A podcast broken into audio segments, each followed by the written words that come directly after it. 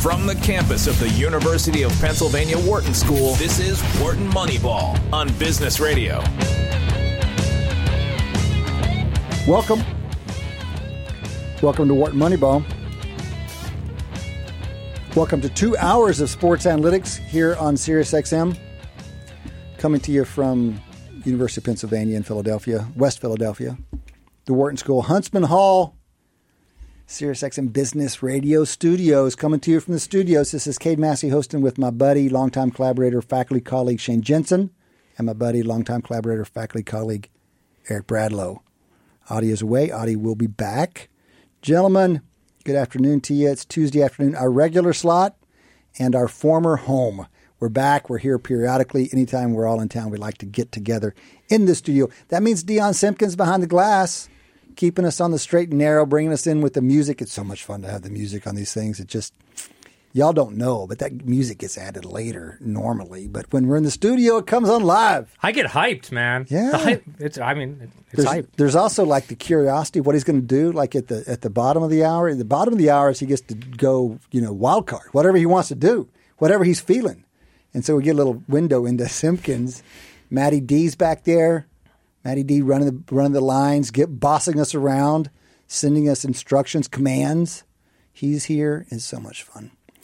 Um, guys, we've got a couple of guests in the middle of the show. In fact, we have three guests. We're going to do we're going to do Josh Hermsmeyer for half an hour. I think we have three. Do we have three? We have two. We only have two. We have two guests, middle two segments. Hermsmeyer and Q two, and then Neil Paine, our longtime buddy Neil Paine, in Q3, and we'll have open segments again in Q4. We've got a short Q1 in advance of the Josh conversation. Open topics, anything game, fellas. What's caught your eye in the world of sports? After watching the six football games this weekend, um, it reminds me like these teams are who I thought they were. In other words, the Vikings. Nobody I forget surprised if they won twelve or thirteen games, whichever one they won. No, but as you pointed out, they had a negative Yeah. point differential or even point differential, and you know they were not a typical strength of a twelve or thirteen win team. I mean, they were who we thought they were, and we thought the Giants would have a good competitive chance. The Giants didn't turn the ball over, and the Giants' defense is pretty good. Yeah. and so they are who we thought they were. Last night's game, the Buccaneers and the Cowboys. The Buccaneers were eight and nine. We're exa- they're exactly who we thought they were. They didn't play, in my view, they didn't play worse than they played all season. They played pretty badly all season. They had a couple of good games against a few teams, but they weren't from you know they won the first two games of the season. They won at Cowboys and they won at Saints to start the season. That was the highlight of the season. And then the other 16 weeks of the season happened, and they were six and nine the remaining part of the season. And that's about right. So, I mean, they were who they thought they were. Yeah, and I mean, part of it is I think you know. Again, I don't. I, I still dislike this adding of a seventh team and the kind of fact that we've gone down to one by. But I think you know the two versus sevens continue to be. Yeah, I, I mean, I, I, I has has a seven one yet? Have we had a seven one win yet in the three years we've been doing this? I don't think a seven is one. Obviously, sixes have won. Yeah, and I mean, like that that that even happened in in, in the prior. i I'm just saying we're almost like, But hold on, like the- like uh, you know, I, I mean, I think what you're kind of ch- talking about a little bit is you know how the wild card weekend mostly kind of went at least in your mind kind of chalky or whatever, and we- we're setting ourselves up for that by creating these additional. Intent, I mean, mismatches, right? I mean, the So, two but hold- versus but- seven is always going to be a bigger mismatch. Fine, true, but you did take the ones off the board, so at least it's not ones versus sevens or one, ones versus sixes. Well, I, don't mean, know. but wait but a couple years, that's coming. But the AFC, the two seven was Buffalo, Miami, right? And that one was like shockingly It did. That's right. but that's right. remember, it- you know, that's one of those games, again, we are who they thought they were, which was Buffalo got down. How, I think Buffalo gave up at least 17 points, pretty much almost directly into Miami's hands. If Buffalo mm-hmm. doesn't give up 17 points almost directly, including one hmm. was a fumble, which actually was caught was in the end zone, the guy jumped on it and got a touchdown. Buffalo wins that game by 14 to 17 points. We they are who and you know what? Buffalo got down and they came back and then all of a sudden Josh Allen got serious and they put a bunch of points on the board. No, I think that's what can happen to Buffalo. That Buffalo is not the tightest team. The worry you have if you're Buffalo is if that happens against Cincinnati this week or if it happens in the AFC Championship game against Kansas City, you're not winning that No. game. You can afford that against Miami. You cannot do that. So no, I think Buffalo is exactly who I thought they are. Okay, so to to push you to the limit there, then Jacksonville would be the hardest one to claim you saw ahead of time. No, Other- but I saw it as a close game. I yeah, didn't know. the I line didn't the line the line would- was close on that too. Um, I mean, the Chargers jumped out so big early. Now we're going to talk to Josh in a little bit. Josh talks about how deceptive that was. Fine, but man, um, you, that kind of comeback. I don't. If you Well, you know, if that's you, what if, happens hold when on, you if you spotted momentum. them, if you spotted them, if you spotted them four touchdowns. Even a, a Jacksonville team you think is talented and up and coming, you don't expect them to come back like No. that. No, and I mean that's because you know, kind of epic comebacks like that have to have two components. You have to be suddenly like reverse your own team's for the comebacking team needs to reverse their fortune and starts playing really well, and the team that's ahead needs to you, you know it's kind of like you know, people always kind of talk about that Super Bowl, the the the, the, the Atlanta New England Super Bowl. Was that the biggest comeback in history? Was that the biggest choke? It had to be both. Those mm-hmm. kind of comeback, like to come back from like twenty plus points down in a half a game or less, you kind of need both both sides of that happening. Well, not only that, but you know, uh, just one play from the Super Bowl when Matt Ryan got sacked and took them out of field goal range, a field goal with three minutes left that would have iced the game. So I agree with Shane. It takes both sides. Look, let's even imagine San, uh, not San Diego, uh, the LA Chargers play exactly like they played the first half, but all of a sudden Jacksonville plays better. They're not winning that game. It took both teams. LA had to play worse, which they did and they had to coach worse, which they did, and the uh, uh, the they ha- Jacksonville Jaguars, has yeah. to play better. It has to have both ways for that to happen. But look, when it got everybody has to think this way. When it was twenty seven to seven at the half, and remember who started with the ball. Jacksonville started with the ball. They score a touchdown and then they get a stop. So now it's 27 to 14. At that point, it can't be that shocking to Yeah, you yeah, right. that that they came Jacksonville came back and won the game. But that's it. You're that's the only thing you're saying to yourself as a coach. Just give us a score and a stop. I don't care that we're down 13 points still. Just a score and a stop.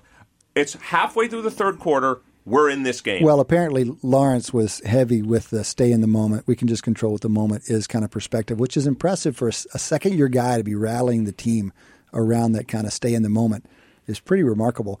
And I'm, you know, we we we give you a hard time about your momentum stories, Eric, but it's it's. I mean, we all get pulled into them on occasion, and I got to believe that that kind of comeback is just good for for Trevor Lawrence's development as a quarterback. That's a lot to build on. You need these kinds of successes to build on going forward. And you know they'll they'll probably get drummed next weekend, probably.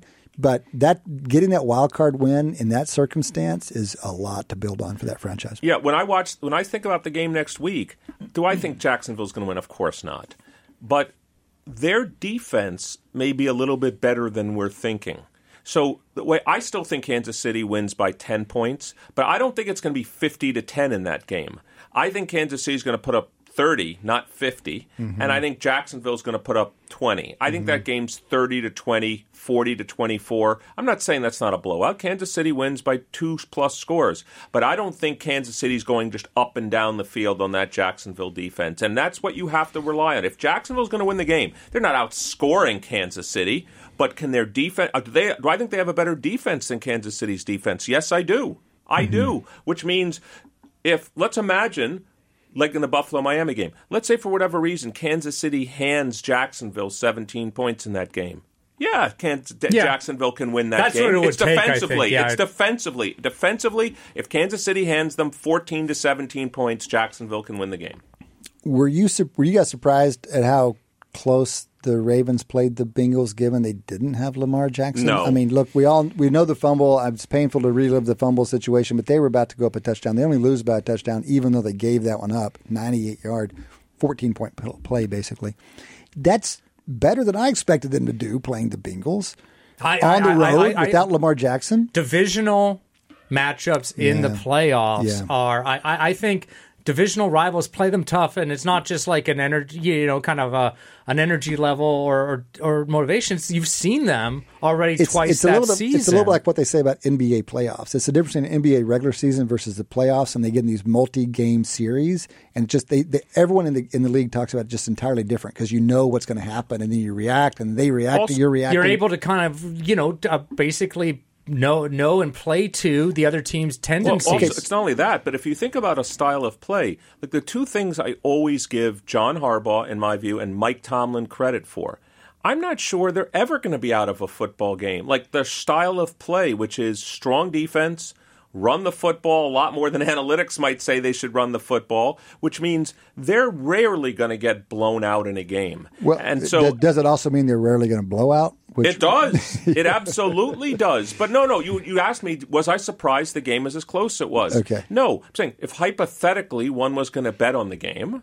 one might have thought that the eight or eight and a half point spread was too much. In other words, for a divisional game against Good. a Harbaugh Okay. related and, team. and- but Okay. then I would I would come out of that game now saying, you know, because we saw I wouldn't come out of that game then saying that oh well Cincinnati could barely beat the Ravens they're going to get smoked by the Bills the Bills know a lot more not less about Cincinnati's tendencies and have observed Cincinnati a lot less than the Ravens did so I think you know to kind of take Interesting. you know because Okay. yeah, I mean, hey, I mean, Cincinnati and Cincinnati and Buffalo didn't even get the regular season game they were supposed to get for that kind of observation. Well, let me just say the interesting part about this is I, you know, at some point we're all going to make our Super Bowl picks and stuff like that.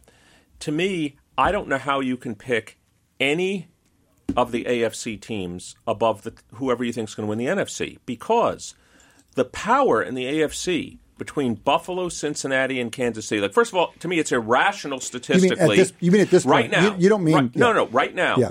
I don't know how you could pick Buffalo or Cincinnati over Kansas City. You can't. Kansas City's playing Jacksonville, and Buffalo and Cincinnati are playing each other. So, first of all, there's no, in my view, statistical model where it would imply Kansas City's odds aren't better than Buffalo or Cincinnati, given where we are right now. Yep. The second is in the NFC, I just don't, you know, I, I think, you know, to me, there are two elite teams in the NFC that have a very good chance of making the Super Bowl the Eagles and the 49ers. Those are the two teams. Okay, but- No, but- I'm saying it's two versus No, three. I- I mean, that right- changes the odds. right- One is right- 50 50, the other's a third, Okay. a third, a third. I, well, right, and I'm glad you're talking about probably. I looked at this last night, and 538, Kansas City is the highest probability team And they at 25% to win the Super Bowl.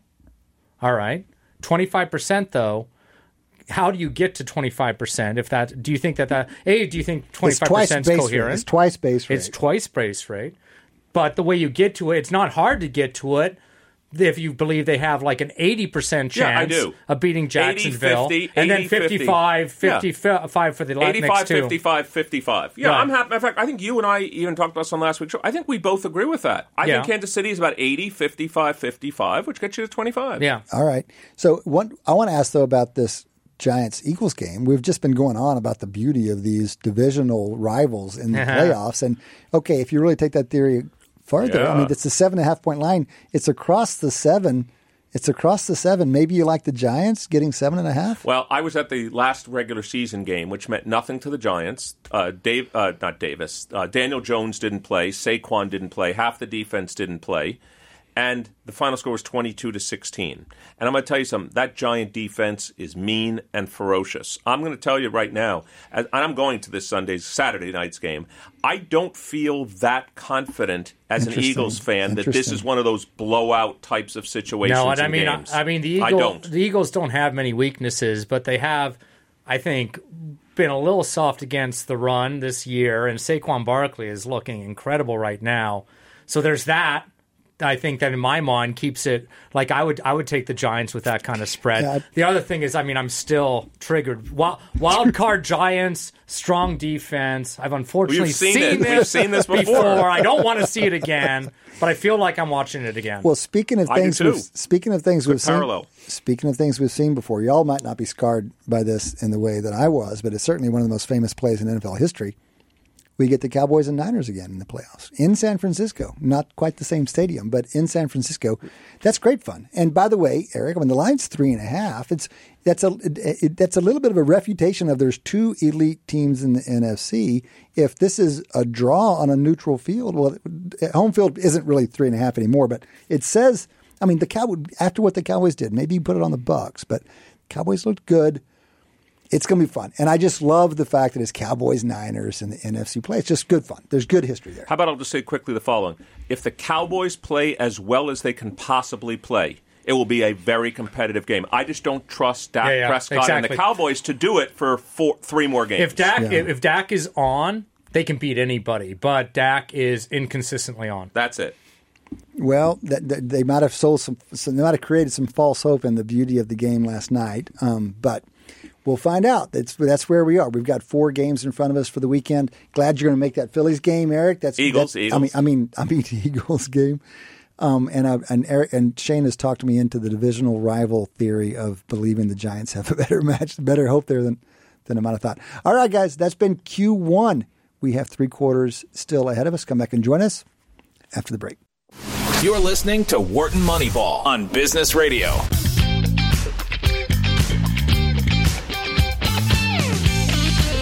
Welcome back. Welcome back to Wharton Moneyball. Welcome back to two hours of sports analytics here on SiriusXM. Studio version. We don't get studio versions very often these days. We do right now. Jan, whatever Jan is today, 17, Jan 17, second show of the year, second show of 23, I think. We have in the studio Eric Bradlow, Shane Jensen, and this is Cade Massey. Our buddy Audie Weiner is out doing Audie Weiner things, but he'll be back. Not today, but he will be back. Some combination of us are here every week or most every week. I don't know, 49, 50 weeks, 51 weeks out of the year. We hit it we hit it pretty hard, fellas. You guys can jump in too. We wish you would. Jump in on Twitter, jump in on email. Our Twitter handle is at WMoneyball, at WMoneyball. We tweet about the world of sports analytics. We follow all of our guests, guests like our Q2 guest, Josh Hermsmeyer, who is one of the most entertaining follows in sports analytics. We strongly recommend him at Frisco Josh. You're about to get half an hour visit with Frisco Josh. You can also hit us up by email. We have a mailbag we run by email. Moneyball at wharton.upenn.edu. Moneyball at wharton.upenn.edu. We love to hear from you. We hear from people that tell us about what we could do better. They give us some ideas. They give us stats. I got the great a great stat. You want to hear a great stat? Can I find it? I'll find it here at the beginning of another quarter and give it to you. Got a stat unsolicited by email. It was awesome. We share these things. We read them. We get as much on the air as we can. We love to hear from you. All right, rolling into Q2. We're going to do interviews in Qs two and three. Old school. We're kind of slowly migrating back to our old school format this week. We're in the middle of football, NFL. You know, it's heating up and winnowing down at the same time. It's that moment of the year, and we need to talk football with somebody. Who'd we think about? Who'd we think about, guys? Who's one of our favorite people to talk football with? Frisco Josh. Frisco Josh. Maybe the founder of airyards.com yeah, also. Yeah, exactly. How about that? Josh Hermsmeyer, good afternoon to you. Thanks for joining us. Thanks for having me. Always good to be on Wharton Moneyball. Well, it's always good to have you on. It looks like you're dialing in from home, if we have that right, if we recognize things properly, which is Idaho, somewhere in Idaho, Hermsmeyer land in Idaho, yes? Undisclosed location in northern Idaho. Yep. Uh, You Yep. reveal it to periodically. I get texts from friends saying, "Hey, hanging out at Hermsmeyer's place," just taunting me with like beers and steaks and pictures of Idaho. That's all. You disclose it to people. Is what I'm saying. It is disclosed on occasion. On occasion, yeah, yeah. But we, we try and keep it close. I think people that show up at his house know the location, is what we all know. Yeah, it's it's rough. Tight, It's a- tight it's circle. a shocking development, yes. you aren't blindfolded and hooded. Right. Well, you know, you could take that extra step. Um, Josh, good afternoon to you. It's Tuesday afternoon. We just had a special, I don't know how many years have they been doing that? Not many, right? Monday night football version of the wild card round, which is terrific. So we got six games across three days. I felt like the whole world was watching that game last night. I mean, like literally, people dialing for playoffs, people dial in for Monday Night Football, people dial in for the Dallas Cowboys. All those circles intersected, and the whole world was watching this game last night for you know at least the first quarter. Well, then Yeah, they I kept I- watching because the dude kept on missing extra points, which was its own source of drama. I mean, I'm still glowing from the first five games, and to have that be kind of the chaser was a little disappointing. But yeah, you're right. The, the extra points. It, this is. I did not expect going into this weekend that I'd see a game with four interceptions from one guy and four missed points from another in the same wild card weekend. That was pretty impressive. And they both won. Both teams won for that. That's right. that, that Despite that. these things. Yeah. I'm just asking you, let me ask you a quick question about the game, Josh, as you saw it. Um, we know the outcome, and it looked like obviously the Cowboys were the much better team in the game. But do you ever, uh, someone that watches sports thinks about the analytics of sports? For me, who's a Bucks fan, I think if only Tom Brady hadn't thrown that red zone interception down six to nothing. Let's imagine he's the standard Tom Brady Oh, who hadn't God. thrown a red zone interception in like three and a half years. Let's imagine the Bucks go up seven to six instead of now, you know, it, everything turns around the other direction. Do you think there's any chance the game turns out differently, or you think no, it was just so much evidence that the better team won the game? So I, I, I I've been talking about this a little bit lately, but I don't believe in the hot hand in the NFL. So positive momentum, but I do think there's pretty good evidence for negative momentum. Like teams can have meltdowns, and that's a thing. And I think it certainly looked to me like a bit of a meltdown for Tampa Bay across the board. They just Brady couldn't get started. He looked ineffectual. He looked weak, and and and that that particular play, I think, was the first time that had happened since was it 2019? Yeah, 2019 is Yeah. the last red zone interception he had thrown.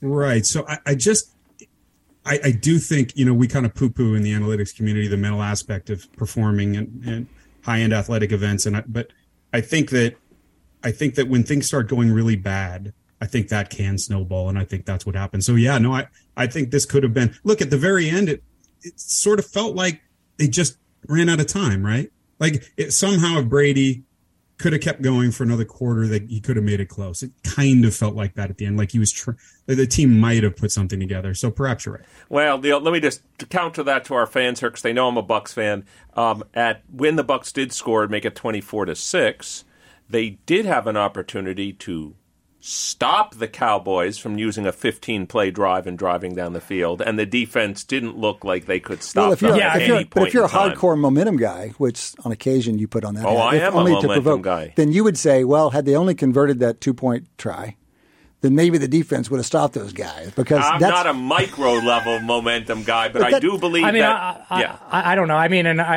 I, Josh, it'd be interesting to hear what you know analytics can kind of tell about this. To me, it seemed like Dallas was dominating on both sides of the ball. The like the lines, like offensive line versus defensive line on both sides, so dramatically that I mean, yeah, I mean, the Bucks got a couple garbage time touchdowns to the end when Dallas went kind of full prevent defense, but I think the counterfact, you know, I, I have a hard time coming up with a a reasonable counterfactual where the Bucks somehow pull that off, even with like you know you you know taking that interception out of it or something like that.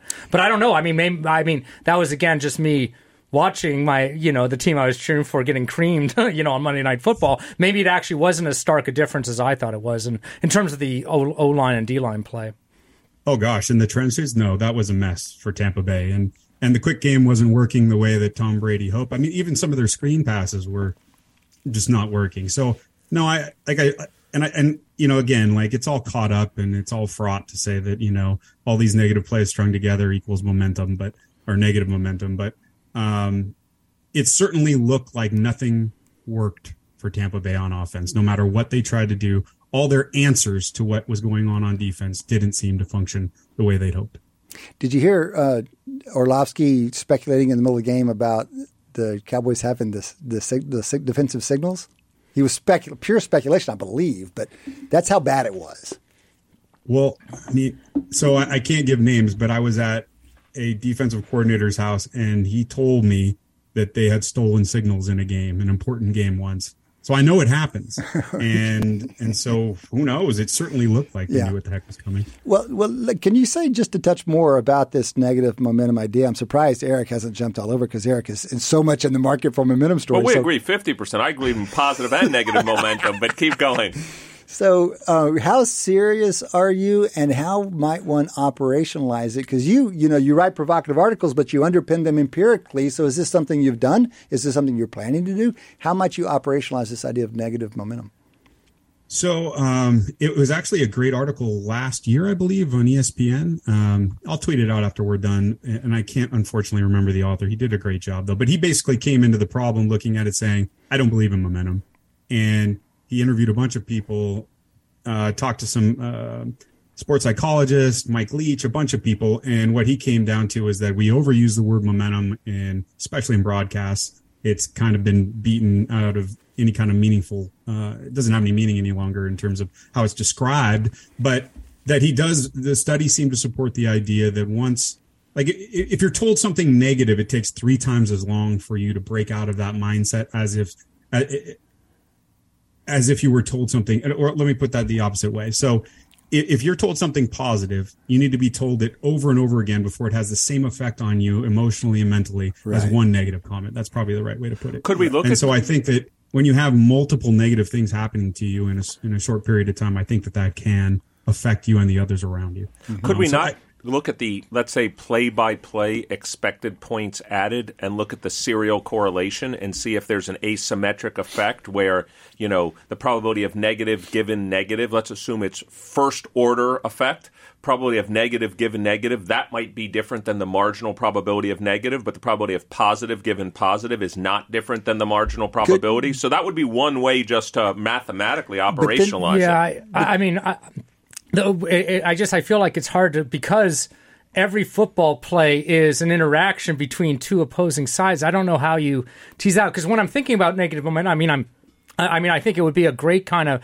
theory to kind of like help explain things like what we saw with that you know, the Chargers Jaguars game or something like that, where you have a team completely dominating for a half, and then all of a sudden, some, you know, kind of the, you know, a couple bad things happen and just sort of snowballs like that.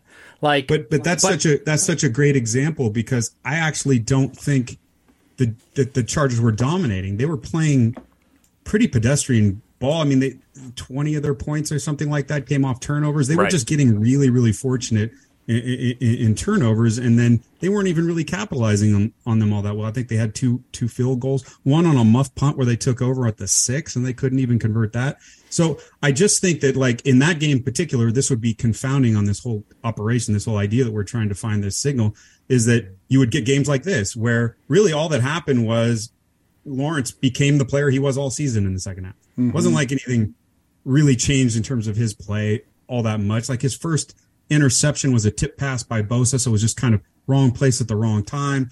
Um, the second play, I, you could argue it should have been uh, DPI. Um, so they're just they, they had to overcome.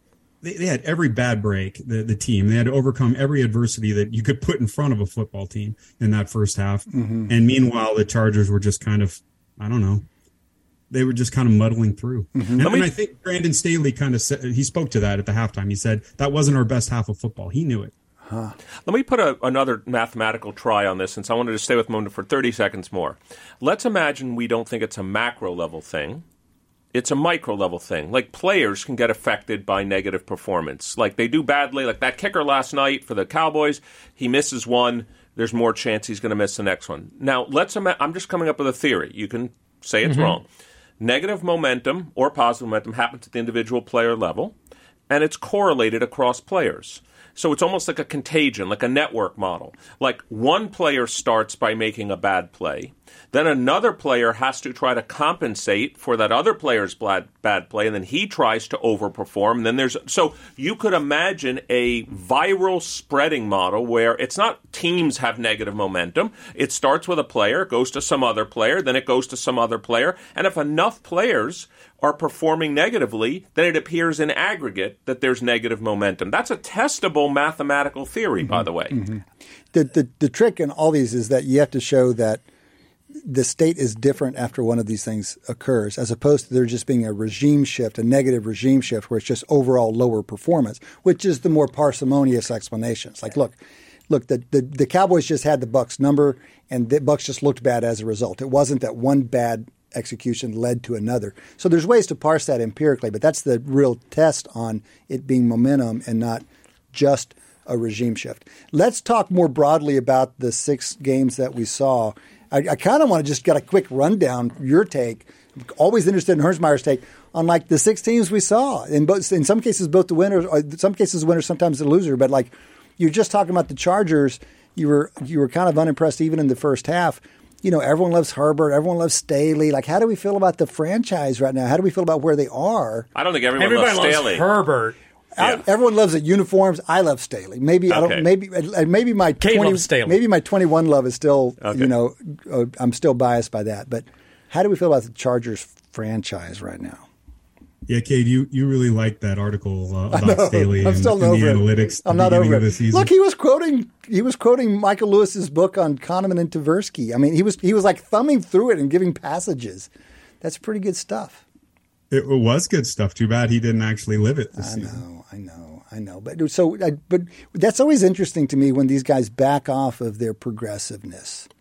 You know, and I, I, I, uh, these guys, we don't appreciate how much of a political job they have. The coaches, the general managers, and by God, even the owners, they are under political pressure. In some sense, it's probably even legitimate. I mean, they need a certain level of support to function, and in, you've got to be really strong to stand in the face of that for a long time. But but but but what I don't understand in his case is I thought he kind of won the day. He won the day in some sense last year, but maybe we don't know the ways in which he, maybe he gets mocked at like the head coaches meetings in Florida or whatever. Maybe within that fraternity, he lost the day and he wanted to kind of kind of tack back. And also, I mean, he's had some notable things in twenty in the last most recent season with like how he's dealt with you know injuries and stuff like that, as well as well as like you know playing you know getting Mike Williams injured in like a meaningless game. I mean, I think there's coaching decisions beyond his sort of risk adversity or risk you know tolerance in in, in strategic ways that like I, I you know haven't spoke well for him necessarily. But I, Josh, I'm sure you've got a take on that. No, I, I completely agree with that. Uh, I, but I have an alternate take on like so much of it is retconning. So there's retroactive continuity change, like this this idea that like after the season ends or after something occurs, these coaches go back and, and pin a narrative to it. And and I think what was actually happening with him, or at least my assumption or my my theory is that he was just being aggressive. He had a bad defense. He was trying to cover it up, so he was just hyper aggressive on offense. And then when that changed, he was happy to take the you know the plaudits. He was happy happy to have people tell him he was a genius. Happy to say he was smart. He, they hear all this stuff. That these these people aren't idiots. They know about you know EPA. They know about all of these ideas that analytics has put forth. They just don't live them. They don't believe in them when it when the rubber hits the road. And so this year, when things actually where there was an expectation of winning, when he actually felt like he had a defense that could stand up and punch, I think he just and that there was some political pressure. Absolutely the case. I think he just abandoned it all because it just what it didn't suit him any longer. Yeah, Josh, I was going to ask you about one play, but also relates to this about how the narrative can change. Could you imagine the change in narrative from that one play in the Ravens game where Tyler Huntley tries to go over the top? The ball is flicked away. The guy goes 98. Remember, the Ravens, with, I don't know, six, seven minutes left in the game, are about to go up seven. Their win probability is at least 80% at that point. The play goes 98, 98 yards the other way. And now, instead of the narrative of the Bengals coach losing a game that they could not lose and John Harbaugh wins with Tyler Huntley and great defense and playing his style, the narrative is entirely different on one play. Such a great point. And you know who did that exact same play and it paid off for him? Lawrence. The exact same play. Pushed it over the goal line, but it worked out. And Yeah. Right in the middle of their comeback. So, I mean, just right there. That's it. But yeah, that was an amazingly. And I think they put play. actually the win probability change on the broadcast. I, it was a swing of like at least fifty percent or something. Of like course, that. it had to go from it had to go about 50%. I mean, they, they, they, their defense was playing well against a very good offense, and it just, you know, it just, yeah, it was a rough, rough moment, a big moment. It was a big moment. I wished I could have consumed it neutrally. There was a world, the world was reacting. I was jealous of all the people who didn't feel feel strongly about who won that game. Um, let's let's stay there for a moment because I think that team presents some of the most interesting questions. If it's just a narrative and if it's just one quarterback's actions, then that should mean that nobody should overreact. But of course, you could be unhappy about that game from the Ravens' perspective for other reasons. Um, where do you think the Ravens franchise is right now? And of course, they've got one of the bigger decisions, maybe the biggest decision in the NFL in the, this offseason. But then at some point, I mean, what do you think Bisciotti is thinking right now in terms of his coach, in terms of his quarterback? I mean, what's your take on where the Ravens are right now? Uh, I, I I'm not bullish. I'm not bullish on where the Ravens are right now, and and and and and a part of that is just, I think what they're trying to do is kind of reconstitute the past. Like they, they signed a a safety, trying to find an Ed Reed. They they drafted Queen, and now they've signed um, Roquan Smith in an attempt to get you know another linebacker in the middle like they have had in the past. And I think they're trying to build a team that will be able to win without stellar QB play in kind of anticipation of Lamar leaving. And I just, that worries me terribly. Um, I just don't think that that's a, I mean, they, Harbaugh is good enough and that, and, and, and Macdonald is just excellent at what he's been doing this year. Um, the d- defensive coordinator mm-hmm. of the Ravens. Mm-hmm. Um, but I don't think you're going to have a winning team that way in that division. It's just it's just too stacked every year, and it's is, just too competitive. Is it that so, uh, division, uh, or is it in 2022? It, it, it, to what extent are they trying to recreate the way they've done things? And the, they've had some success in the early 2000s, and then 2012 or whatever. That was a that's their franchise identity to some sense, in some sense. And is is that just not as winning a strategy as it used to be from a roster construction and style of play perspective? I mean, they might in the near term be the beneficiary of some league wide micro trends. Uh, eh, like for instance, right now we're seeing you know a little bit more efficiency in the run game uh, because of teams are starting to get wise up a little bit and they're try- starting to play the pass first and uh, so that they're allowing those runs to occur so they might actually be the team that comes in and kind of stands things on its head they kind of you know are, mm-hmm. are the opposite mm-hmm. of the meta game mm-hmm. and so that that might actually be to their benefit but over the long term you need a qb um, so if it's a stopgap thing where they're just you know, searching high and low for a new quarterback, and uh, Lamar does move on, then maybe that'll work. But uh, no, I just, I just, I, I, I just been pretty disappointed with some of the personnel moves they've made lately. And and, and as far as Bisciotti and, and, and Harbaugh goes, uh, so my wife just came home. Uh, as far as Bisciotti and Harbaugh goes, I think he's keeping Harbs. I think you keep Harbs, right? I mean, Harbs is great. Um, I, would like for him to. We we underestimate how many dimensions matter in coaching football and we get obsessed on like the clever play callers and we forget that there's you know 16 or 17 or i don't know 56 other dimensions or six even six we can't keep in our head. You have people like mike tomlin who is not progressive one of the most successful coaches in the history of the nfl and yet, yet again this year at 500 or better. You have coaches i'm curious to get your take on this. How, how, tell me again how the seahawks made the playoffs this year and I mean, we all ushered, we all thought Carroll should have retired years ago, and he's getting it done because he's. I mean, this is my super simple, I'm barely in touch take. He's really good at some other dimensions and it's just it's a highly dimensional job and we human beings focus on like one or two yeah. at a time or look how, how amazing the jaguars and giants are compared to last year when you know those teams are basically just a coach different mm-hmm. Mm-hmm. Mm-hmm. i mean I, there are more more changes than that obviously but i kind of i do think it's multifaceted and when it's like very bad it's pretty apparent and when it's very good it's pretty apparent but in that wide middle ground how you separate out the head coach from the coordinators and should you even separate him out because the head coach, you know, has involvement with the coordinators? It's incredible. I feel like it's super difficult to evaluate. But uh, all that said, I mean, this is my simple little reptile mind. You know, you watch you watch play calling by the Ravens, and you go watch play calling by the Cowboys. You're like, hmm, I'd like to have that offensive coordinator. Now that's just you know this week, and you know it's all outcome biased and all that stuff. But it does feel like Harbaugh used to be much more, maybe not as an offensive mind. Of course, he's not running the offense, but he was more progressive. At least caught up to him some there. Moreover, the offense just keeps on evolving league wide, and these coaches keep on emerging. These 28 year olds, 36 year olds, these young guys. And man, I mean, that's it's tough to be behind on that dimension. It's hard not to pay attention to that dimension. I'm not yeah, saying get rid yeah. of Harbaugh. I love Harbaugh, but it's you know you do feel like you suffer some Sundays watching it. Well, I mean, so Staley just got rid of Lombardi, mm-hmm. um, and I mean, some are saying he's being scapegoated. I think that maybe Lafleur in, in, in New York Jets he got scapegoated a little bit. I mean, he had nothing to work with, whereas I think Roman, you know, had a lot to work with, and and he's really hasn't evolved that offense in the in the past four or five years. So that's that's tough. That's tough to see, and and and you certainly would hope with a team that's built the way it is, right, to run the ball, that they do better in the red zone, and they just Mm-hmm. have a real tough time there. Or I mean, looking at you know, I mean, Leftwich just got uh, fired as offensive coordinator today as well. Oh, And did I he mean- get fired? Yeah. Okay. Um, and I mean, you know, again, I mean, seeing seeing what seeing the in- in- incompetence or inability for the Bucs offense to function this year compared to what it has for the couple years previous, it was pretty stark.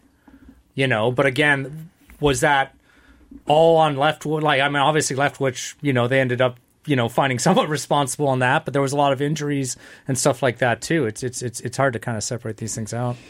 But back to the political nature of the job. I mean, Yeah. guys are going to get scapegoated. That's part of the deal. And the, our job as sophisticated observers, consumers, fans of this sport is to try not to get the narrative wrong. The narratives are there for the taking.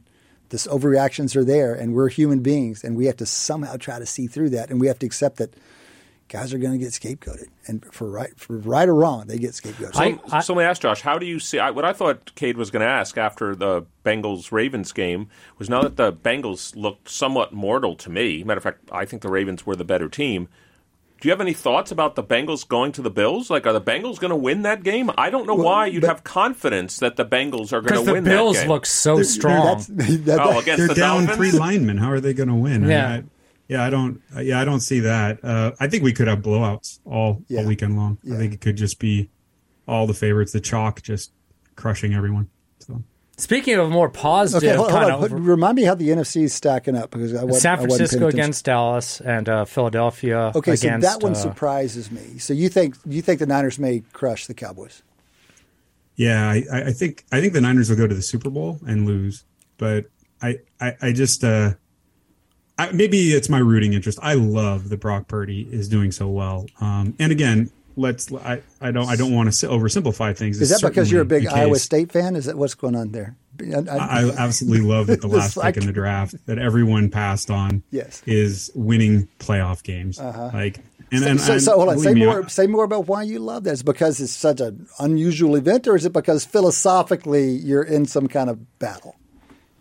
yeah, there is a philosophical battle. Is I guess I'm also burned from the wars of trying to understand and predict and project QB play into the NFL and and realizing that there really isn't a good answer and that people who are overconfident about their opinions and who is going to be good, um, uh, in the fact that they get shown up like this and then just kind of let it roll off their back.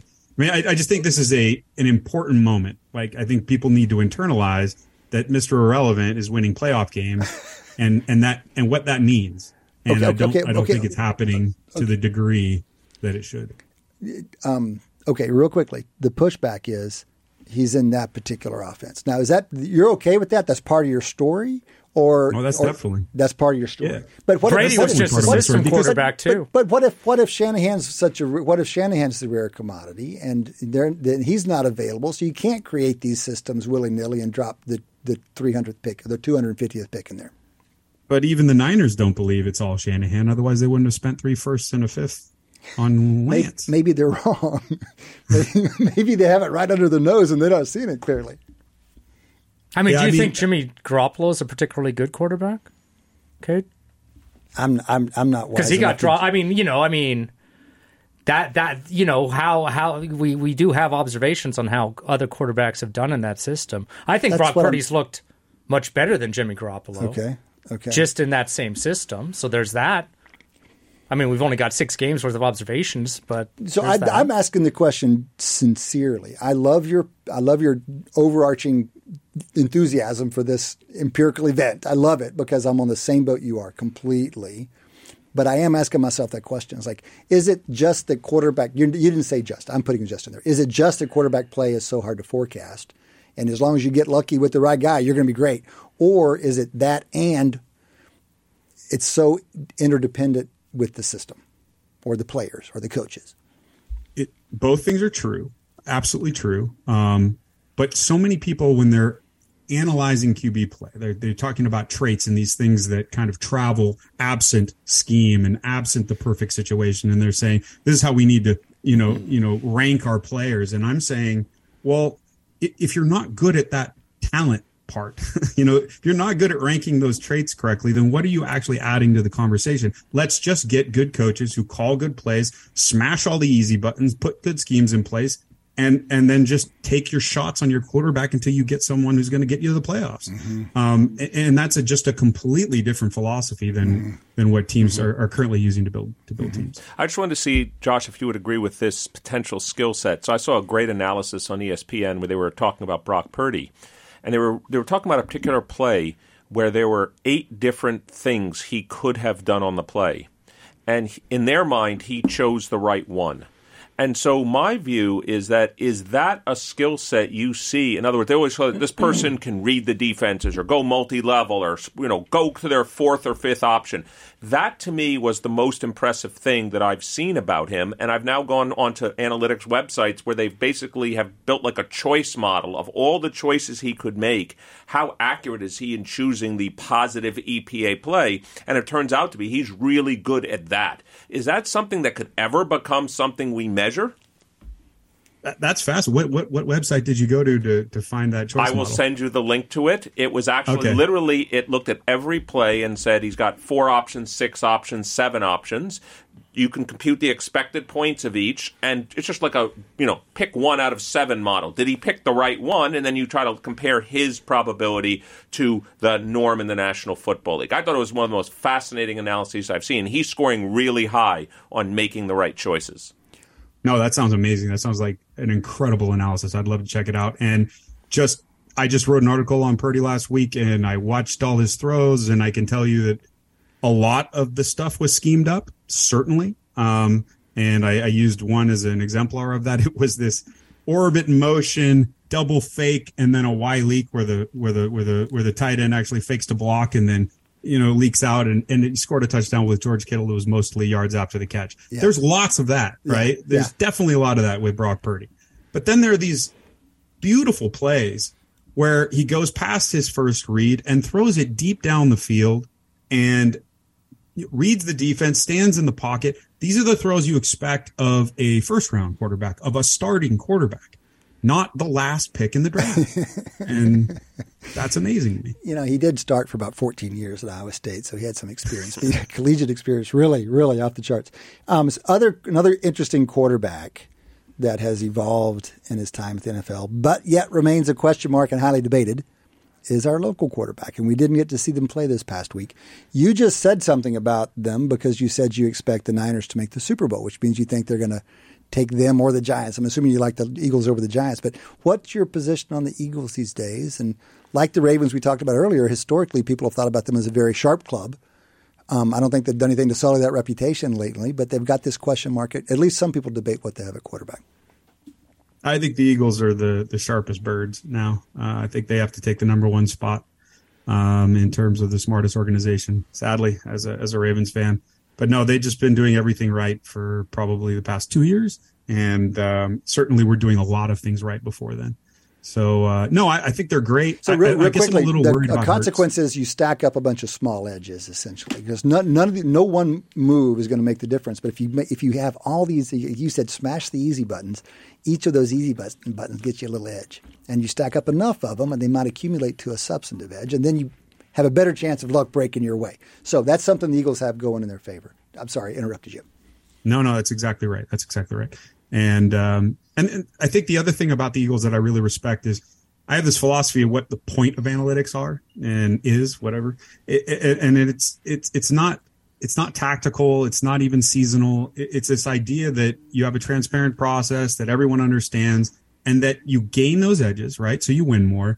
And then because of that, you can build a culture a, culture that allows you to not just put the team first. You can actually play favorites with people who deserved to be played favorites too. You can treat people like humans and not, you know, be a complete uh, misanthrope, be a be a, a, a kind of a, a, a person who will do whatever it takes to win. Okay, oh, no, no, no, no, connect those dots for me. Why is it that you, I see you use analytics consistently for years to up the edges, start winning. So you say once you start winning, then you can build a culture.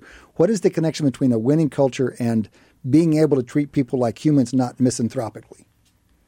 Well, the idea here is that eh, you know you get you get cushion, right? And and everything that's left after you've wrung out the edges that are empirical is is this uncertainty. And a good leader, a, a good GM, can then use that uncertainty in creative ways to motivate people.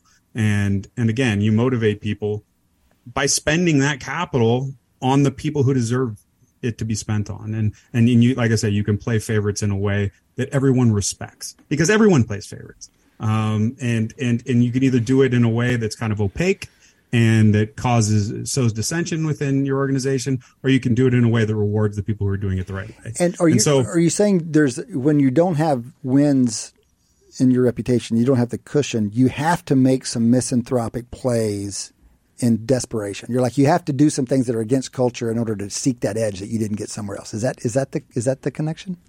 That's correct. And and and so I mean I guess the the canonical example here is is, is the Browns. They they don't use analytics as I understand it. Um, uh, they they are seeking edges in a way that destroys culture. And, and I don't think that's the point of analytics. Like you don't sign a guy and, and trade and leverage your future um, for someone like Deshaun Watson, who is just toxic in, in so many different aspects and uh, and then expect to be, build a winning culture because that that's really the goal. Again, that's the goal of of of building in these cushions of, of, of stacking these edges is so that you have the ability to to build the team the right way. Well, that's a big topic and super interesting, and something we have to talk more about, Josh. Seriously, because often people think about analytics and culture being antithetical, and I think most coaches run one way or the other, but you're arguing that not only or do they not have to be negative, they can be positively related. That seems really important because folks do get that wrong. People get it wrong in both directions.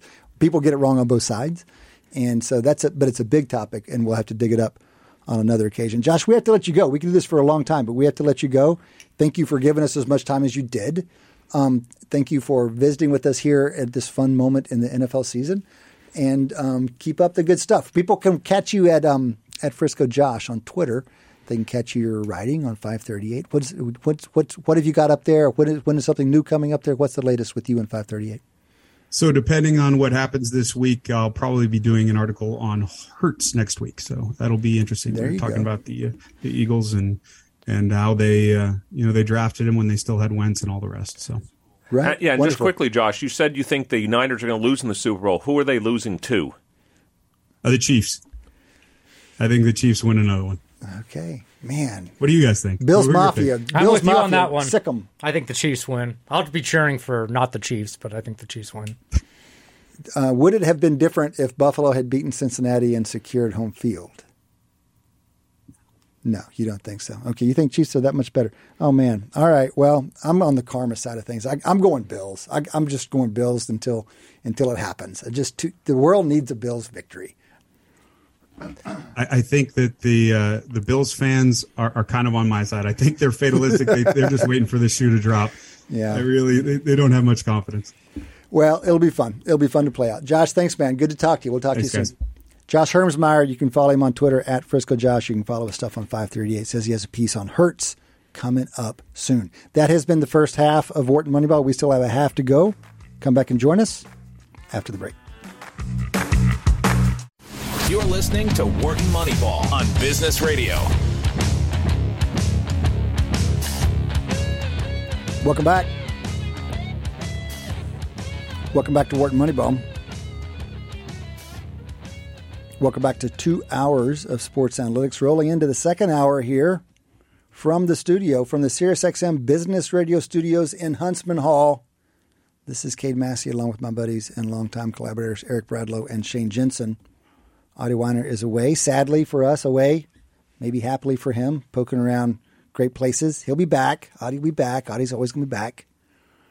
We are moving into the second interview segment of the day.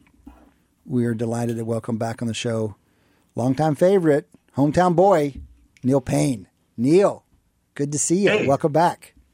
Hey, great to see you guys. And I noticed from the Zoom that we're on that you guys are all in the studio, which brings back a lot of memories also. Well, if, for real memories, would need to be that building on the other side of that building and in the basement. Where In the you- basement, Where we, the very beginning, you might have been our first guest over there Neil Paine, when we were just getting this thing off the ground, was still in Philadelphia at the dawn of 538 pre dawn pre 538 and we did our we did our recording in the basement over there before this thing was finished so we go back a little ways good to see you um, understand you know you've been with 538 since the beginning there and you still are of course you can you guys can follow neil he is a great follow on twitter it's at neil underscore paine at neil underscore paine with an e on Twitter. But you can also find his work on 538. Neil, you've got a couple of changes since we've seen you. It sounds like you have you're not in the in the in the big city anymore. Where, where are you calling in from today? Yeah, I'm calling in from Bentonville, Arkansas, of Oh, all places, and uh, that's where me and my wife moved uh, around Thanksgiving. She got a great job opportunity here, and uh, I really that's the first time I've ever lived outside of one of the major like Eastern Seaboard cities. I guess if you consider Atlanta in there uh, as well, and yeah, I'm I'm liking it so far. Kind of a you know more chill vibe here, but uh, for those who don't know, Bentonville is like the home of Walmart and uh, Hunt Foods and all of these sort of you know corporations that are here because of uh, they're in the Walmart orbit. So uh, it's it's kind of not what I expected, but in a good way. So I, I like it here. Neil, I forgot from a moment about your Atlanta time. I, I wondered to what extent your time in Atlanta prepared you in some way for the big cultural shift moving to Arkansas from the Northeast. I will say it. Uh, it reminds me of the suburbs of Atlanta, where I, you know, went to high school and kind of grew up. Uh, it's like they sort of took all that, including some of the traffic. It's. Uh, I, I'm told that that has been getting worse here because a lot of people are moving here. It's. It's been one of the fastest growing. See, you're the problem. You're the, the, country. You're the problem, Neil. You see, I'm part of the problem. Mm-hmm. Oh yeah, no, I'm like a carpetbagger or whatever you would call it, Mm-hmm. moving moving in. Well, uh, speaking of changes, you are doing more editing and less writing at 538. Is that right? What? How have your responsibilities shifted?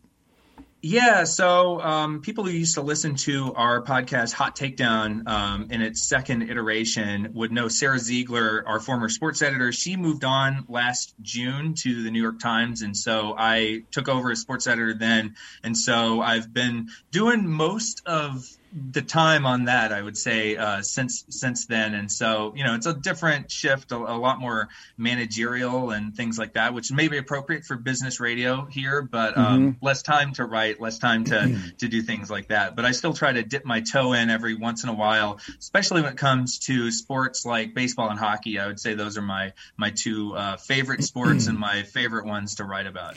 Well, we want to dig into hockey in a little more detail because we're we're kind of trying to get up to speed on it slowly. But real quickly before that, editing. When when people hear editing, they think about somebody with the red pen kind of doing line edits on an article.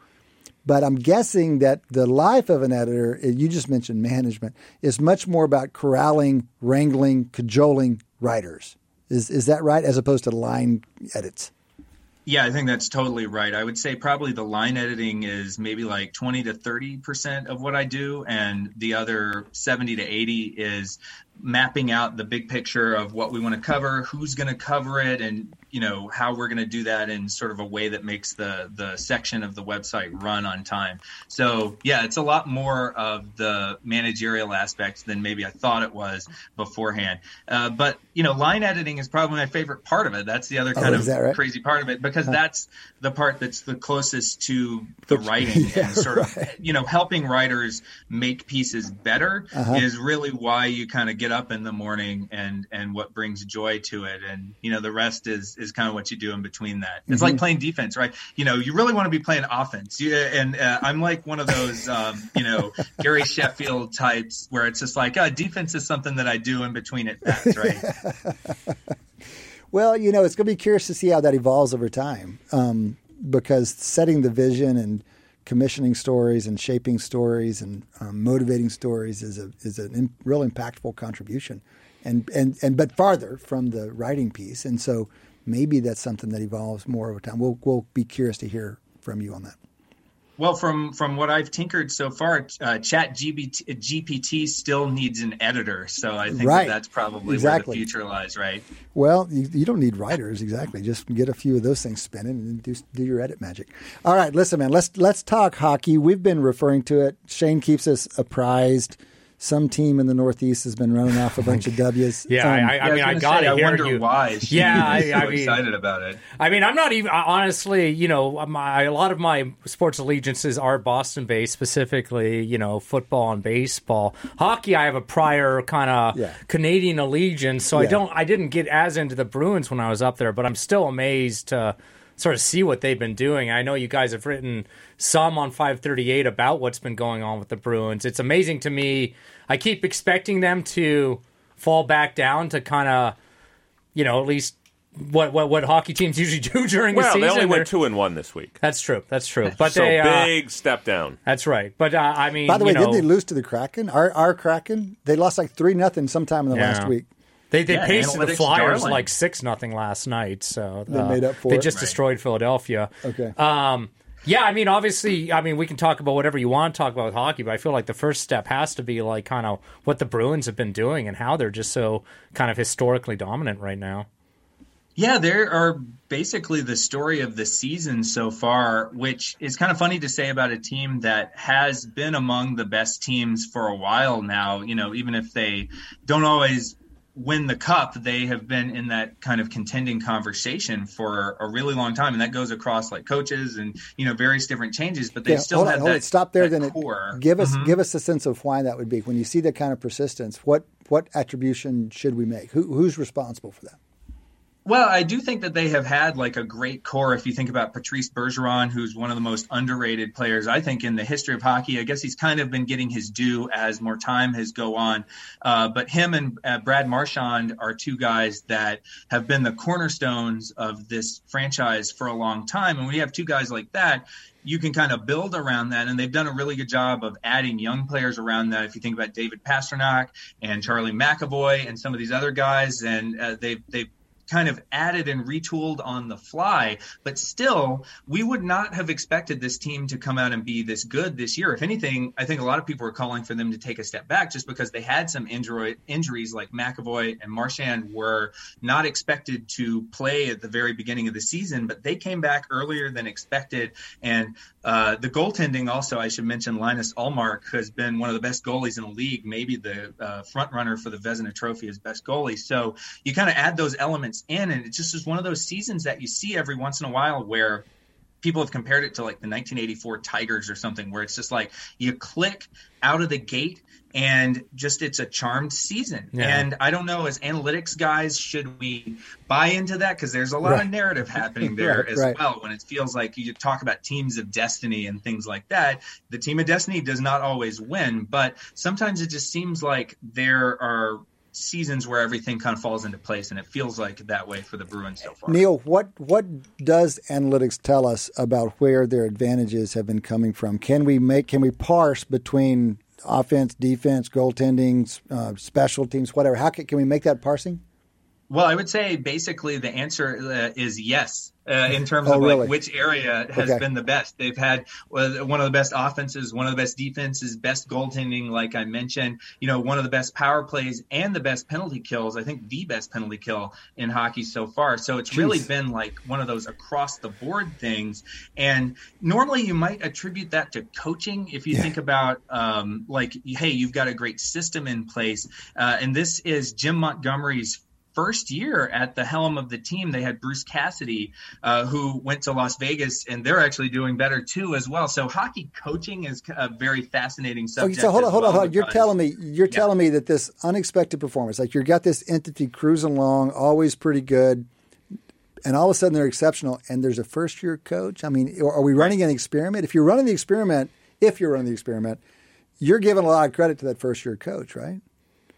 Yeah, you would do that, except for the fact that also the coach they did have is also Doing well. uh, having you know a, a, a good I- season with Vegas. Mhm. And I, and I, I like the fact that you kind of call it a charm season because I mean I do think what you need to have for something like this to happen is not just obviously the pieces of a successful team, but also I think they're just I, I mean I think part of them just being dominant in like every part of every component of hockey there there is just some kind I think some luck involved and so like you know I think we can call a season a charm season especially in retrospect, but I'm not sure prospectively Do you, you do- know, do, you believe in momentum? Because the conversation we just had Yeah. with Josh would suggest, hey, okay, so they're charmed, including chance breaking their way for the first half of the season, and that's going to facilitate success in the second half. Do you believe that story? Yeah, I mean, I, I believe in I believe in f- success in the second half of the season. Maybe not historical levels because I think it's that historical level that I think is part charm, part skill. I mean, they're Okay. I think a very good team, and maybe even on a you know in true latent ability, a better team than we thought they were. But you know. Could, could they still have like a first round exit in the play? Like, do, do I expect this Well, dominance that's what I was continue gonna ask. in That's the what I was playoffs? gonna- all that. that's what I was gonna ask Neil Neil. probably has some thoughts on that. as So well. Neil, how far above one out of sixteen do we put the Bruins here? I mean, we got to give them it. Like you know, uh, Shane's been. We've talked about the randomness in hockey and playoff series is considerably high.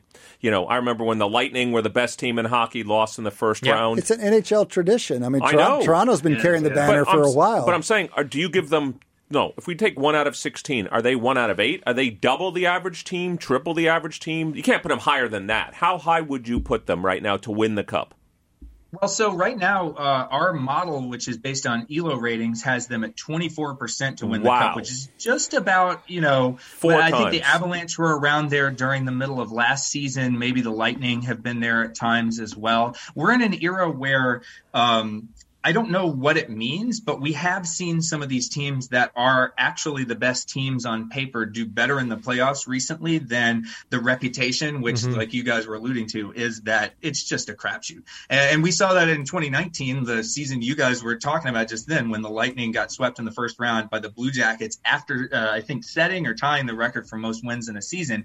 So, like, we're not that far removed from it. And yes, there's that whole like COVID season or season and a half on the uh, in between the two. So I don't know if that meant anything, uh, but yeah, right now, you know, just based on the track records of the teams and the way that they've played so far, and the fact that, you know, the Avalanche are having a little bit of a down season. We can talk about them in a second as well. But I think, you know, a combination of the Bruins just being head and shoulders above everyone else, their goal differential per game is almost double the difference between uh, average and the next best team uh, in, in goal differential per game. So we're talking about that historic nature of the team. I do think they'll give back some of that to, to what you guys were saying earlier as well, because so much of it has been about goaltending.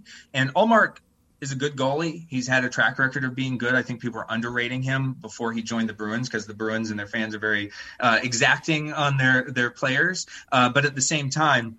I don't know that he has this type of season in his in his past. Yeah, track been record. in the So Vezina that- contention seems to me a little bit of luck in addition to skill there. Right, exactly. And so I think, you know, the best goalies are worth best as we can tell, maybe like 30, 40 goals above replacement per year. If you knock that down by about half, that's like 20 net goals uh, over the course of 82 games. That does eat into your goal differential a little bit, but the rest of the team, I think you could count on, given the the talent that they have and the names that they have, to maintain their performance going forward. So it's one of those things in hockey where you bake in some randomness and you look at who is on the team among the skaters. I think that's the big thing, and whether they're doing well and some of these underlying stats like expected goal differential and uh, possession numbers and things like that. And the Bruins have been one of the best teams at that as well. Maybe not the best, but one of the best. And so that's why I think that it's a little bit less luck based than if you had a team that just was totally out of left field. So, uh, so Neil, the other thing that, like of this. course, goes along with it is it is a zero sum game. So, if the Bruins are eating up all these points, the teams they're playing are going to have less points.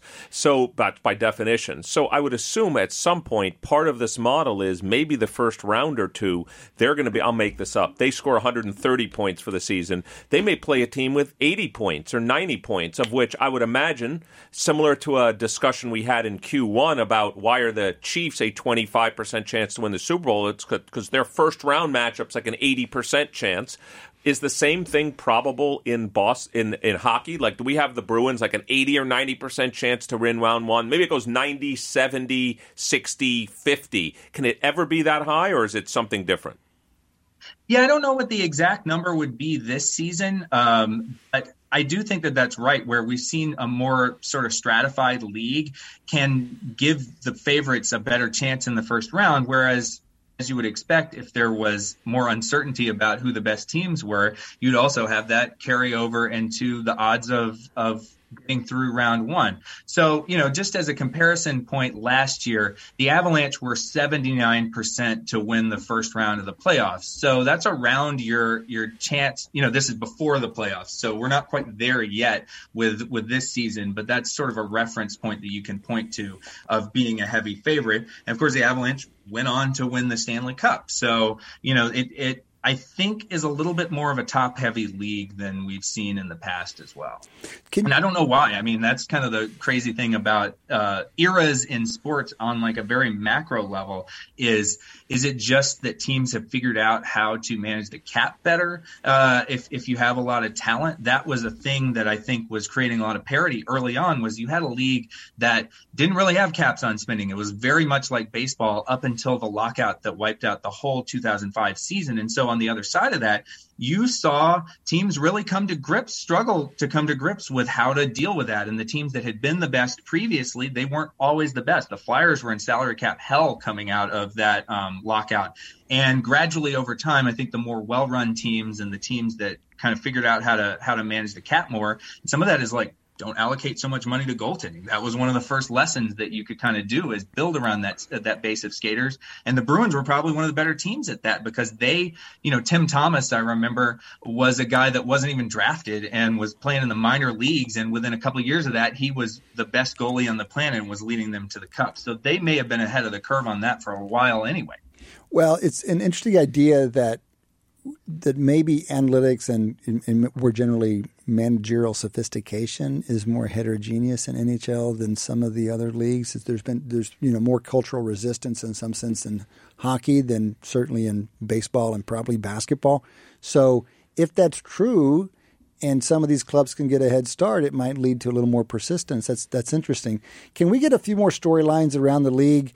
That division we, I mean, we've got we have we have little vest, investments in various teams and players and analysts around the league, and that division unfortunately has a couple of them. So our our buddy Sam Ventura is running analytics for the Sabres now, and they're kind of middling so far. The Leafs were always Leafs fan because of Dubas and, and because they've had a hard run for I don't know fifty years. So maybe they need to not come out number one in the division and and win from behind. But let's go somewhere else. The West looks interesting. I mean, what the heck with the Winnipeg Jets? You could have convinced me that the Winnipeg Jets didn't exist anymore. Like they they had moved. well, they, or something. they they did, and then they they moved back. And they came back? Well, they came all right. back. All right. Well, they're as, top of as, this. as someone from Atlanta, I can tell you about the history of these Winnipeg Jets. Okay. no, half of Canada is filled with ex-Atlanta teams. It's great. Is, is there a chance Yeah, that the it's Hartford Whalers are going to come back, or we, do we have other teams that are going to? Okay, so tell You us about the Jets, and then and then maybe. and then tell us about the Pacific because we've got two expansion teams down there, including our Kraken at number two, just behind their previous expansion brethren, the Golden Knights. So I want quick stories on the Jets, Knights, and Kraken. Yeah, so the Jets, well, they are in the same division as the defending Stanley Cup champion Colorado Avalanche, and I don't think anybody would have told you that at this point of the season the Jets would have 12 more points in the standings than the Avs do. And Avs have their own whole injury-related problems. I think they're going to be able to pull out of it. There's a lot of good signs for them still, and they've already started in some ways um, this weekend with some convincing wins against some bottom feeders.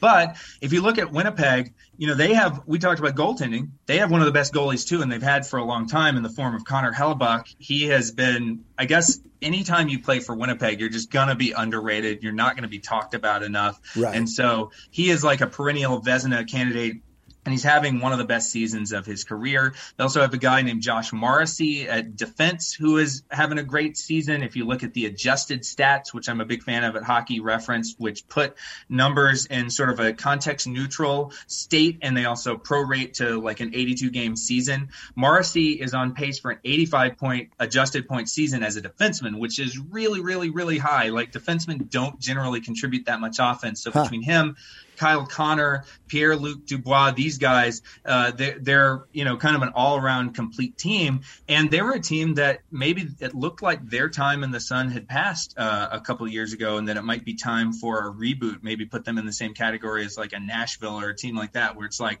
hey guys, just press the reset button already. Well, this is what happens when you don't do that and you make some moves and you still have great goaltending, you can still uh, be a contender. Uh, and so I'm curious to see how they play out. And the Stars also got to mention them in that division. So hold on, before you leave guy. Winnipeg, mm-hmm. what what kind of support do they have? I mean, what else is going on in Winnipeg in February? do they have crazy crowds? Is it a great environment? Should we be making it's road Paris trips? of the plains. Should have we be going to, to Manitoba? I want to go to Manitoba in February. I do. I want to experience this, but do I need to schedule around a hockey game?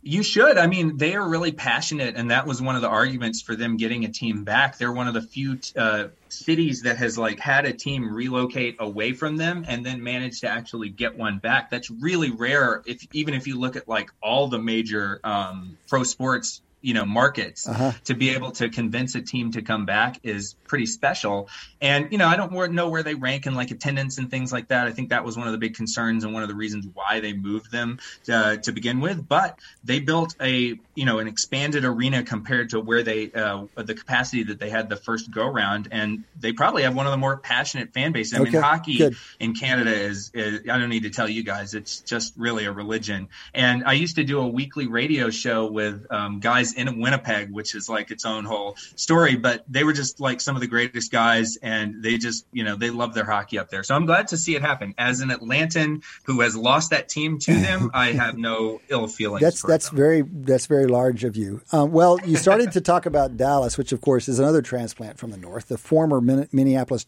or Minnesota North Stars, longtime Dallas Stars. Right. Now they're right behind Winnipeg in that division. So, what what what do you have on those guys? Well, I, so I love Jason Robertson. He's the best player on their team, and he has blossomed from being like an under the radar guy. Like I called him the most underpaid player in the league last year, uh, to now he's just like flat out superstar. He's on pace for a 52 adjusted goal and 106 adjusted point season. So he's in that MVP conversation. I don't think anybody's going to track down Connor McDavid as usual, but uh, he has been their best player so far. They've also gotten uh, great goaltending by Jake Oettinger and just the whole team. It's another case where they have kind of built this team sneakily. Like they went to the cup final a few years ago. They lost to Tampa Bay. It was in the bubble season in 2020. And people didn't really take them seriously because it was like, okay, it's one of those fluke things that happens. I think they had a um, negative goal differential during the regular season, maybe. And then it's like, what do you even make of that regular season? So I think people were tempted to kind of look at them as a fluke and you know, not be able to kind of get back to those heights. Well, here we are a few years later. They have really actually rebuilt a, a core that that I think has a lot of sustainability. So I'm liking them uh, in that division. And Colorado has a lot more competition than I think they would have thought if they had looked at it, or they would have predicted maybe like the St. Louis Blues and maybe yeah. the Predators or someone like that would have actually put up a fight against them. Instead, it's actually really the Jets and the Stars that that are leading that division. Well, it's a sad thing. Um, well, the the Pacific is the sad thing for our friend Shane. We're, we're going to leave the Pacific off. We've got more hockey coming in future weeks. We before we run out of time with you, Neil, we want to talk about the NFL because, of course, we're at peak NFL season. And though it didn't make your list as top two sports, we know you pay a lot of attention, and we're curious. it's a solid third. It's, it's a solid it's, third. All it's right, right in there. That's yeah. that's quite that's below expectation for U.S. for U.S. men. Um, so uh, what we have got eight teams left. Um, where where would you put your chips for the Super Bowl matchup and the Super Bowl winner? Uh, so I'm gonna have to go with the Bills and the Niners, and the reason why. So like you know, like you guys, follow the Eagles, root for the Eagles. I, hey, I hey, hey, really more of a gut feel type of thing where I feel like based on what we saw by the Eagles uh, playing at full strength with Jalen Hurts starting against the the Giants backups a few weeks ago in a game they needed to win for seeding. They barely scraped by in that game. I'm, you know, the Giants' offense seems to be really peaking right now. I know it goes against the numbers, but I just have a feeling, you know, we've seen this with the Giants before. Maybe this is just bias based on those 07 and 2011 runs, which I know Shane oh, probably. Yeah, no, yeah. Uh, I mean, I, you're triggering me all over again. But I, I know. I, I, I am a similar. I mean, dread, whatever you I'm want to call it. Getting those vibes. Yep, yeah, I am. Too. I'm getting those same vibes. You know, Brian Daboll is a great coach. I would put him at coach of the year probably. I mean, it's down to him or maybe like Doug Pederson or somebody like that. But just seeing what he's done, they've really taken the the parts of that like Dave Gettleman era with the Giants that everybody laughed at, everybody mocked them for those picks that they made, and they have really made it the best version of that team that it could be. And just seeing, you know, the, the Vikings did not have a prayer of stopping them in that game the other day. So I'm a little scared. I'm scared as an Eagle fan about So, this game. Neil- and so Neil- maybe I'm projecting a little bit. Yeah, But- I, I, I'm feeling projection, but but you're making an interesting point on the Giants, and I'm curious what your attribution is. How much of that is just ordinary player development, as expected, as they reach years two and three, that kind of thing, versus something they're doing different on player development, player deployment. Well, I think a lot of it is scheme, and that's why I kind of give Daboll credit for what they've done with, you know, Daniel Jones.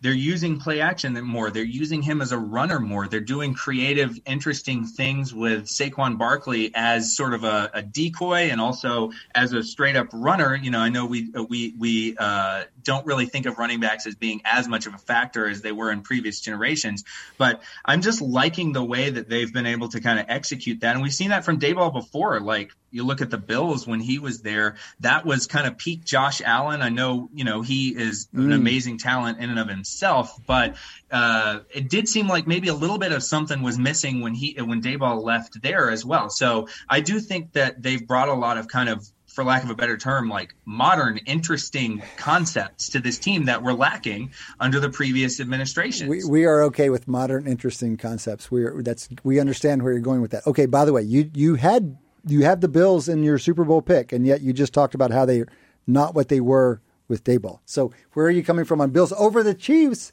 Surely the Chiefs will be will be will be if they both make it through, will be favored.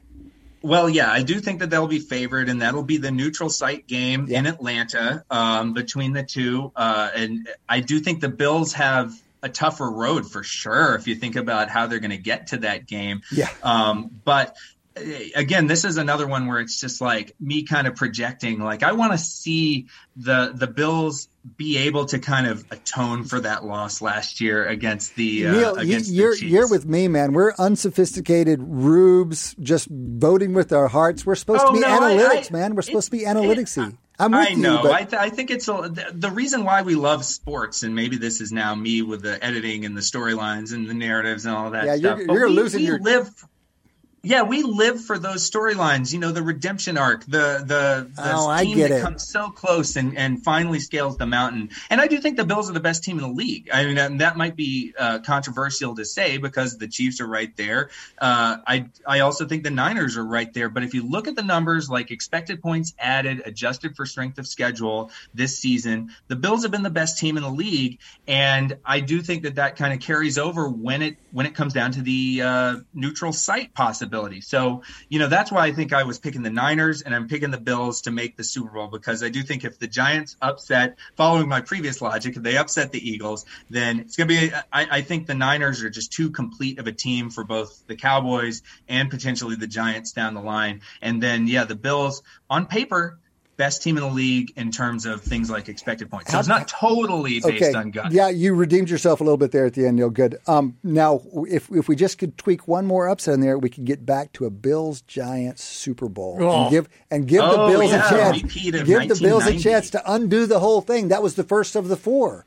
It would be a huge redemption story. It, oh, Scott, also, can we Bob- get Scott Norwood to? I mean, he would be all over the place if Oh he's God, still doing yes, like please. interviews or yes, anything. please. By the way, also even better would be uh, Bills Cowboys because that's what needs redemption. Those middle two Super Bowls Yeah. against the Cowboys is, are the scars that need to be. Actually, no, nor, Well, wide, the, wide right the is the final two.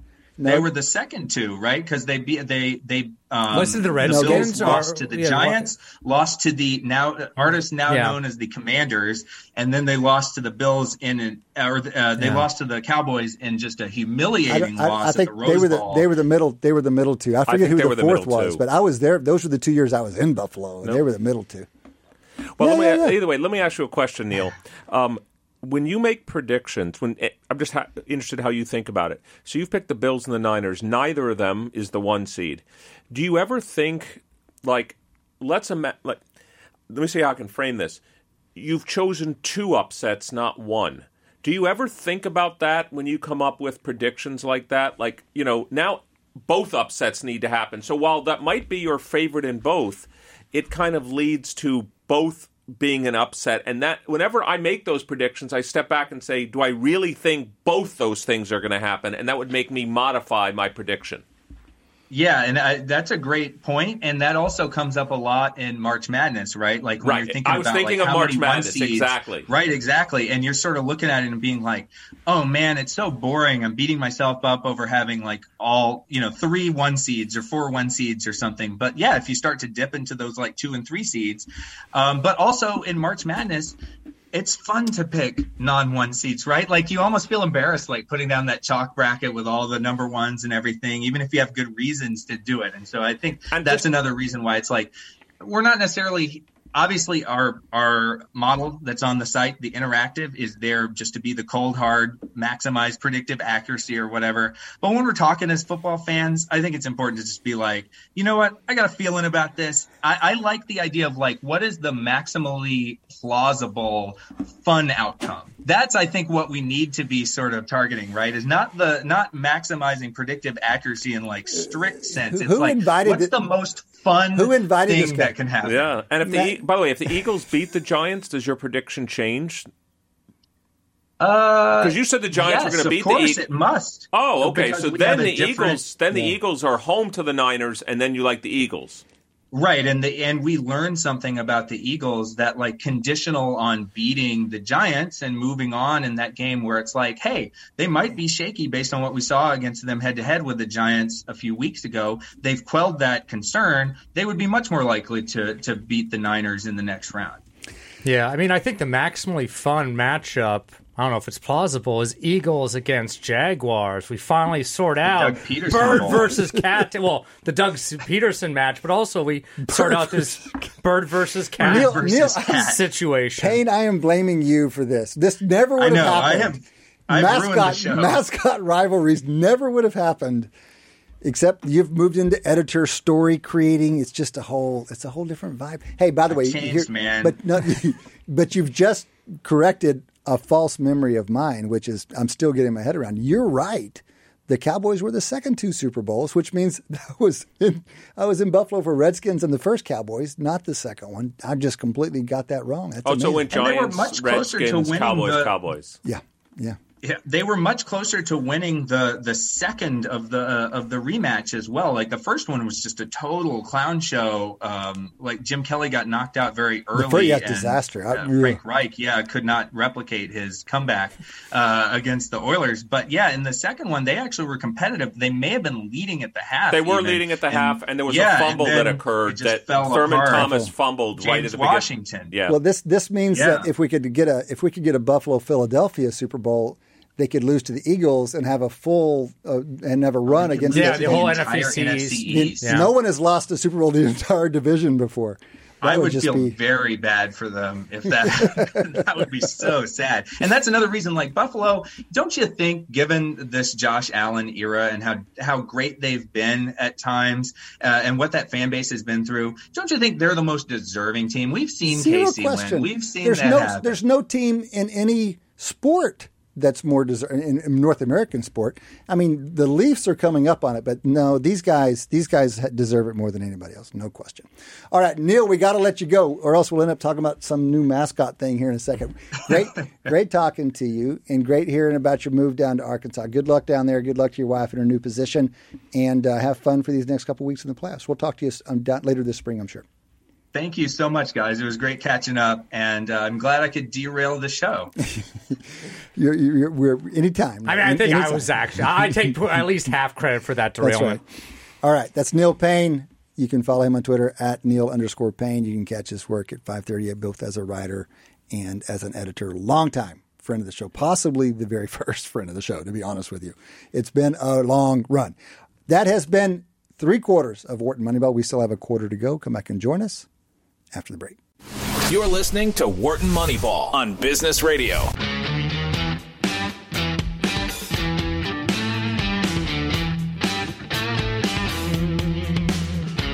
Welcome back.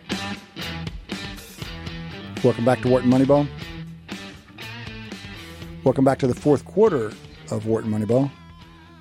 Coming to you from the studio, Huntsman Hall, University of Pennsylvania, Wharton School. Cade Massey hosting with Eric Bradlow, Shane Jensen. Adi Wyner is away today. We are rolling into the fourth and final quarter of the show, just out of an interview with Neil Paine, longtime favorite, longtime friend of the show. What's the what's the what's the term for a person who can speak about any sport? We didn't stretch his skills today, but we could have stretched his skills because he does. He's quite broad on sports. Fun, oh, it's like the polyglot of uh, sports. Yeah, polyglot of sports. Sports yeah. polyglot. Neil Paine. Um, gentlemen, we've talked a lot of football, and we just got a little hockey as well. There are other sports. We should we should talk about some. There's some interesting other sports. I happen to know that the first tennis major is going on, and somebody in this room has, I bet, been watching matches. Match, at least the ones that haven't been delayed or rescheduled or, or whatever by weather. What's going on down there? What's this extreme weather situation that's causing havoc? Well, there was, you know, it's obviously there's summer. There's extreme heat, so they have a heat index that they call at the Australian Open, where if it's above, I think it's 90 degrees, um, you know, feels like 90, some combination of temperature and humidity they automatically suspend the matches, at least the ones that are the outdoor matches. They have two covered courts, so all the other courts are suspended. And that's what happened yesterday. so it was 95 degrees Fahrenheit plus humidity. And so it's not a subjective thing. An automatic suspension of the matches came. Then there were also. Well, Eric, how does that compare to what happens in, in um, New York in September? I mean, I know, be... they keep playing and it's pretty hot. It's absolutely. It's not quite as hot in New York in September. This is okay. the dead that, of the middle of the summer. Plus, it's actually Melbourne's closer to the much closer okay. to the equator okay. than New York is. Okay. Um, but again, uh, and then there were two rain sp- uh, binges or periods yesterday. So the problem is people went on and off the court. All the matches didn't get completed. And this is actually a massive advantage. We've talked about the value mm-hmm. of rest, but also knowing when you're going to play. Like Nadal, Djokovic, they're on the covered courts. They know when they're going to play. They yeah, have, to, to, be clear, they get they're on the covered court because they're a bigger draw. It's like being center court in Wimbledon with more more seats for fans and things like that. Yes, more seats, but also they're because just, they're champions. They're also returning champions. I mean, Nadal did win last year, so mm-hmm. they're going to put him on there. Of course, Djokovic is whatever a nine-time champion out there, mm-hmm. um, so they're always going to be there. So now they have an advantage, which means their opponents who might not have finished. Djokovic finished his match because he won in three, but his opponent didn't.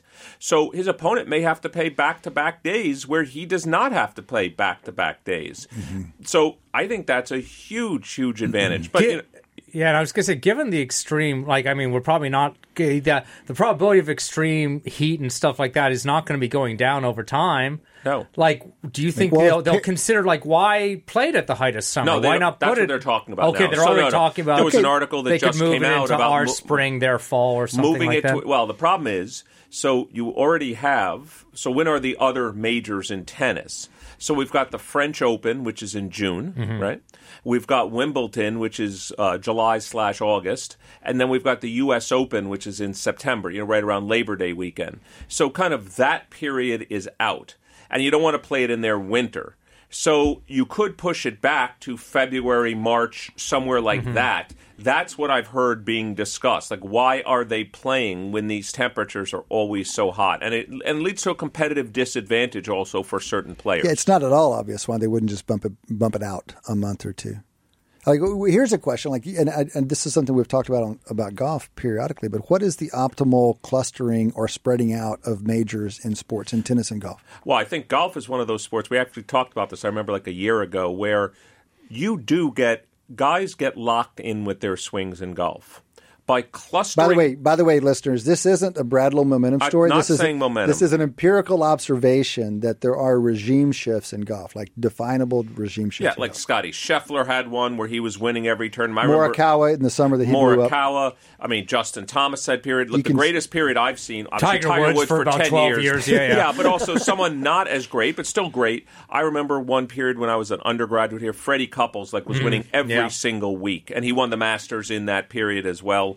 But my point is, if you want to get someone have a potential for a grand slam, cluster those tournaments close together because someone's locked in period could cover two, three of the majors. If you spread them out, I think there's more of a chance. You're probably mm. going to distribute the majors more evenly amongst the do players. You have a, do you have a policy preference between those two things? I do. I mean, it's like I don't watch. I, I, like watching horse racing as long as a horse can win the triple crown.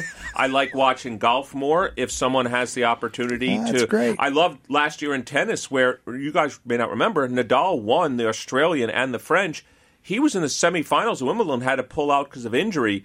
But could you imagine if he had won Wimbledon Okay. and now it was with Djokovic? The year before, Djokovic made it all the way to the finals of the U.S. Open with the chance to win the, the Slam Okay. and lost to Medvedev in the finals. But no, I, I like the opportunity for someone to win Okay, all of you've them. you've convinced me. You've convinced But me. But you can and- still move the Australian to fe- to March. Well, this is well. Let's just talk about what's happened. We the we have seen a major with a huge shift in golf in the last two years, three years now.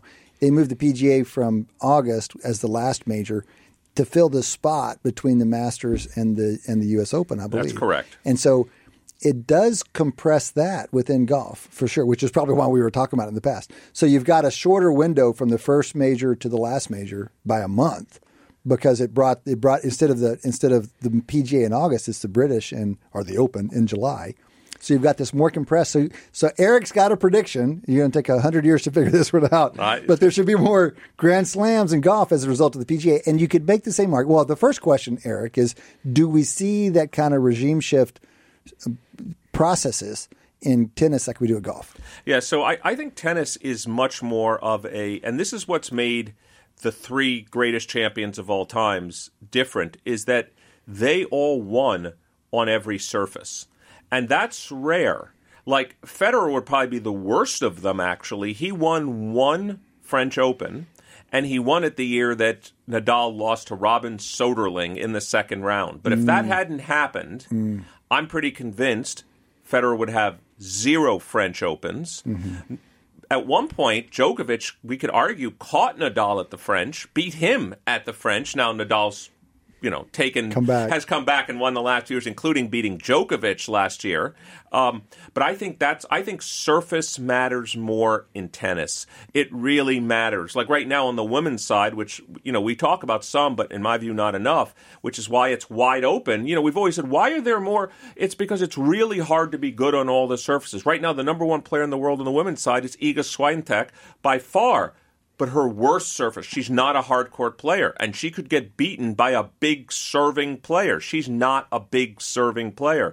So for her, it's going to be, I think, in tennis, there's going to be greater variance because of surface differences. Some people are good on clay, some, some people good on grass, some people good on hard courts. In golf, I understand there's different grass types and all of this. But and there's different styles. The British Open tends to be a links course, but not the variation Right. where the surface really drives sure. rankings a lot. Okay, so between surface differences, inter- introducing variation, and perhaps being less of a regime shift sport, it, the clustering matters less on those dimensions anyway. You could argue, in general, you'd expect maybe, maybe it helps to space them out so they can recover. You know, tennis players these days play less than they used to because the money is good enough that they don't have to play as much, and it's all about recovery. And so the spacing out might be helpful if your goal, if your goal, Eric, if you've got the Bradlow utility function which says more Grand Slams is good. Well, the other difference also in tennis is that um, you know all golf tournaments, forget live golf for a second, are four rounds, eighteen holes. In tennis, the majors on the men's side goes to five sets, and that's a huge difference. So, you know, pe- you know, this is just variation. You sure you can beat Nadal one set or Djokovic one set. Let's see you beat them three sets.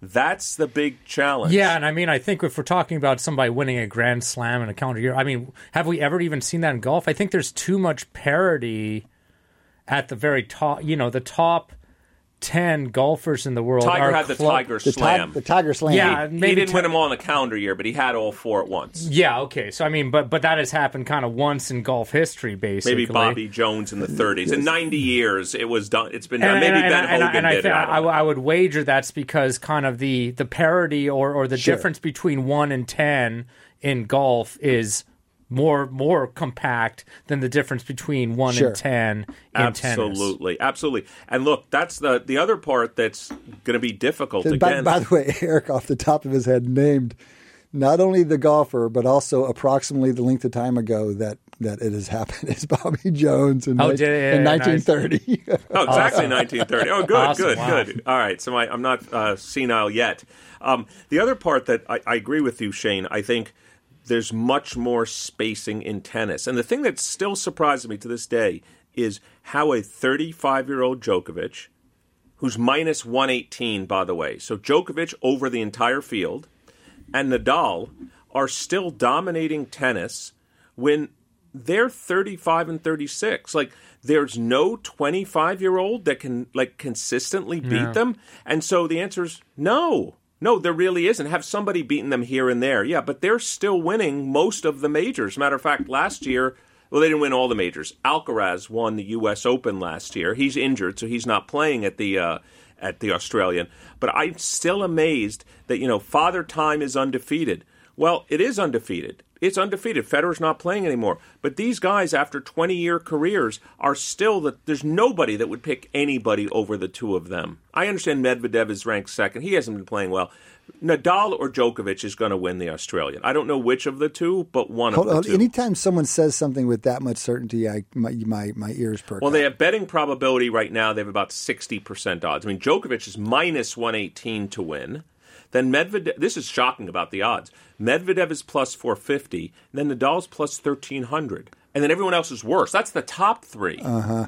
So maybe it's I'll call it fifty-five percent to Djokovic. Maybe it's about fifteen to twenty percent for Medvedev. Maybe Nadal's at about five or six percent. And then the other hundred and twenty something players. There aren't that many left yet because they played the first round they have about 15% probability. Mm-hmm. It's shocking to me that so much mass is on two or three players. Okay, And but I- it does. I- but it does. Just one point. It does take that third player. It does take Medvedev to get to quite the statement you made. To have the conviction. I thought I heard two players with like one of those two guys is going to win. I don't think it's one of those Medvedev three is playing that's gonna well right now. But yes, if you believe the betting odds, the three of them together get you to 80%. It takes one player to get to 50%. Yeah, yeah, right. If the majors were three sets instead of five, how much would these probabilities get reduced? Because part of it is is you know as you're sort of saying is that like having it be five sets kind of favors somebody that's a top player, like makes it even more probable that the top player. I don't have the answer, wins. but I because here's the here's the endogeneity problem. You could say, well, why don't we just look at all the other tournaments and see what happens? Yeah, but these guys aren't trying as Yeah. hard at these other Yeah. tournaments, so you Yeah. can't just empirically look at them and say what's the ri- win rate of them in the other tournaments. And the same, the same for you can't just look at three sets. The first three sets. Yeah, no, you can't do Oh, that no, either. But here not. would be an example of a player, Shane, that I think if it was a three set tournament, each match, who could beat anybody? I know this is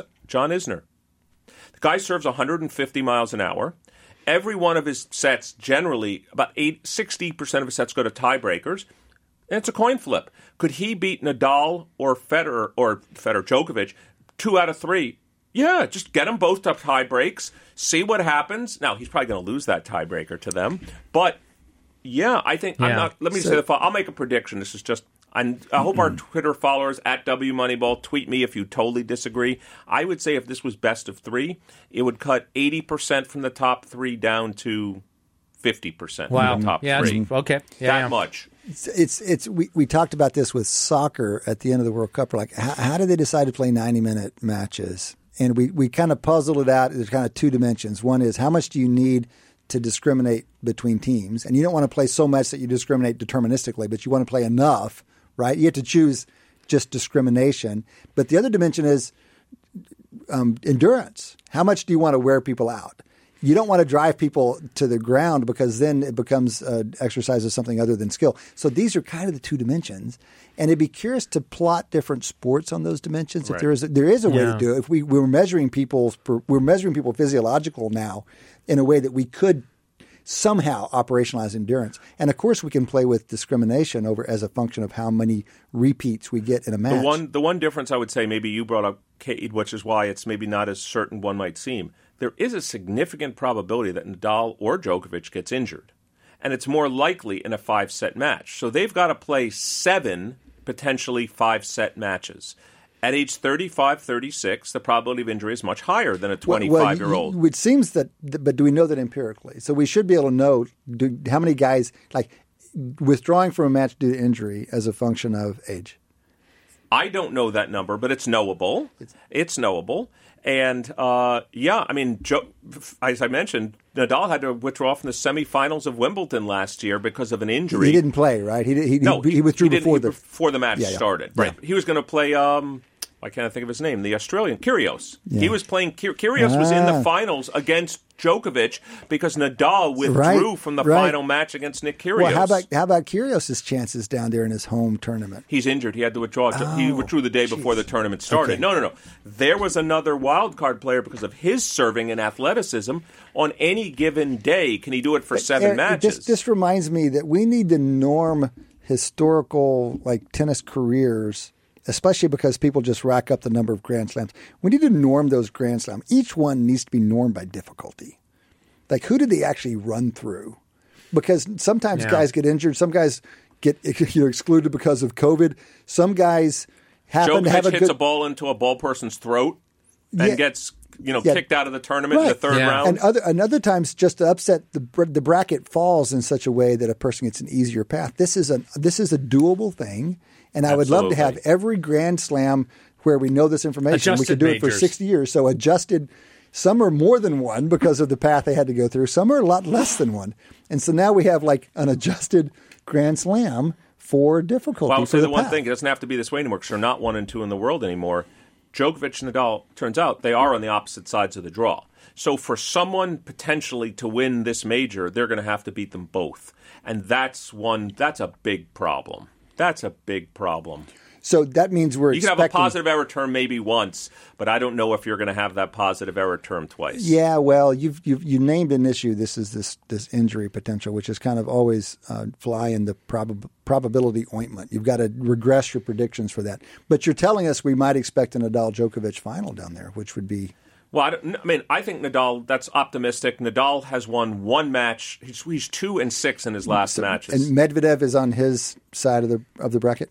That's a good question. I don't know whose side Medvedev is on. I think the answer is yes, because I remember looking at the draw saying, wow, Nadal's draw, this is you're adjusted, is much harder than Djokovic's draw. I'd much rather be on Djokovic's side. Give us. We're down to the very last bit, but what's the most interesting storyline of the women's side? Can Iga Swiatek win on a surface she's not great on? Does does the differences in just pure ability, how much does it dominate surface Is differences? Coco Gauff in this tournament? She is, and she's playing Emma Raducanu, the young woman that won the British, the, the U.S. Open, in the next round. Fascinating match. All right. Well, guys, that has been another Wharton Moneyball. Thank you guys for listening from the studio. Many thanks, especially to Dion Simpkins and Maddie Datz. Come back and join us next time. Between now and then, Enjoy your sports.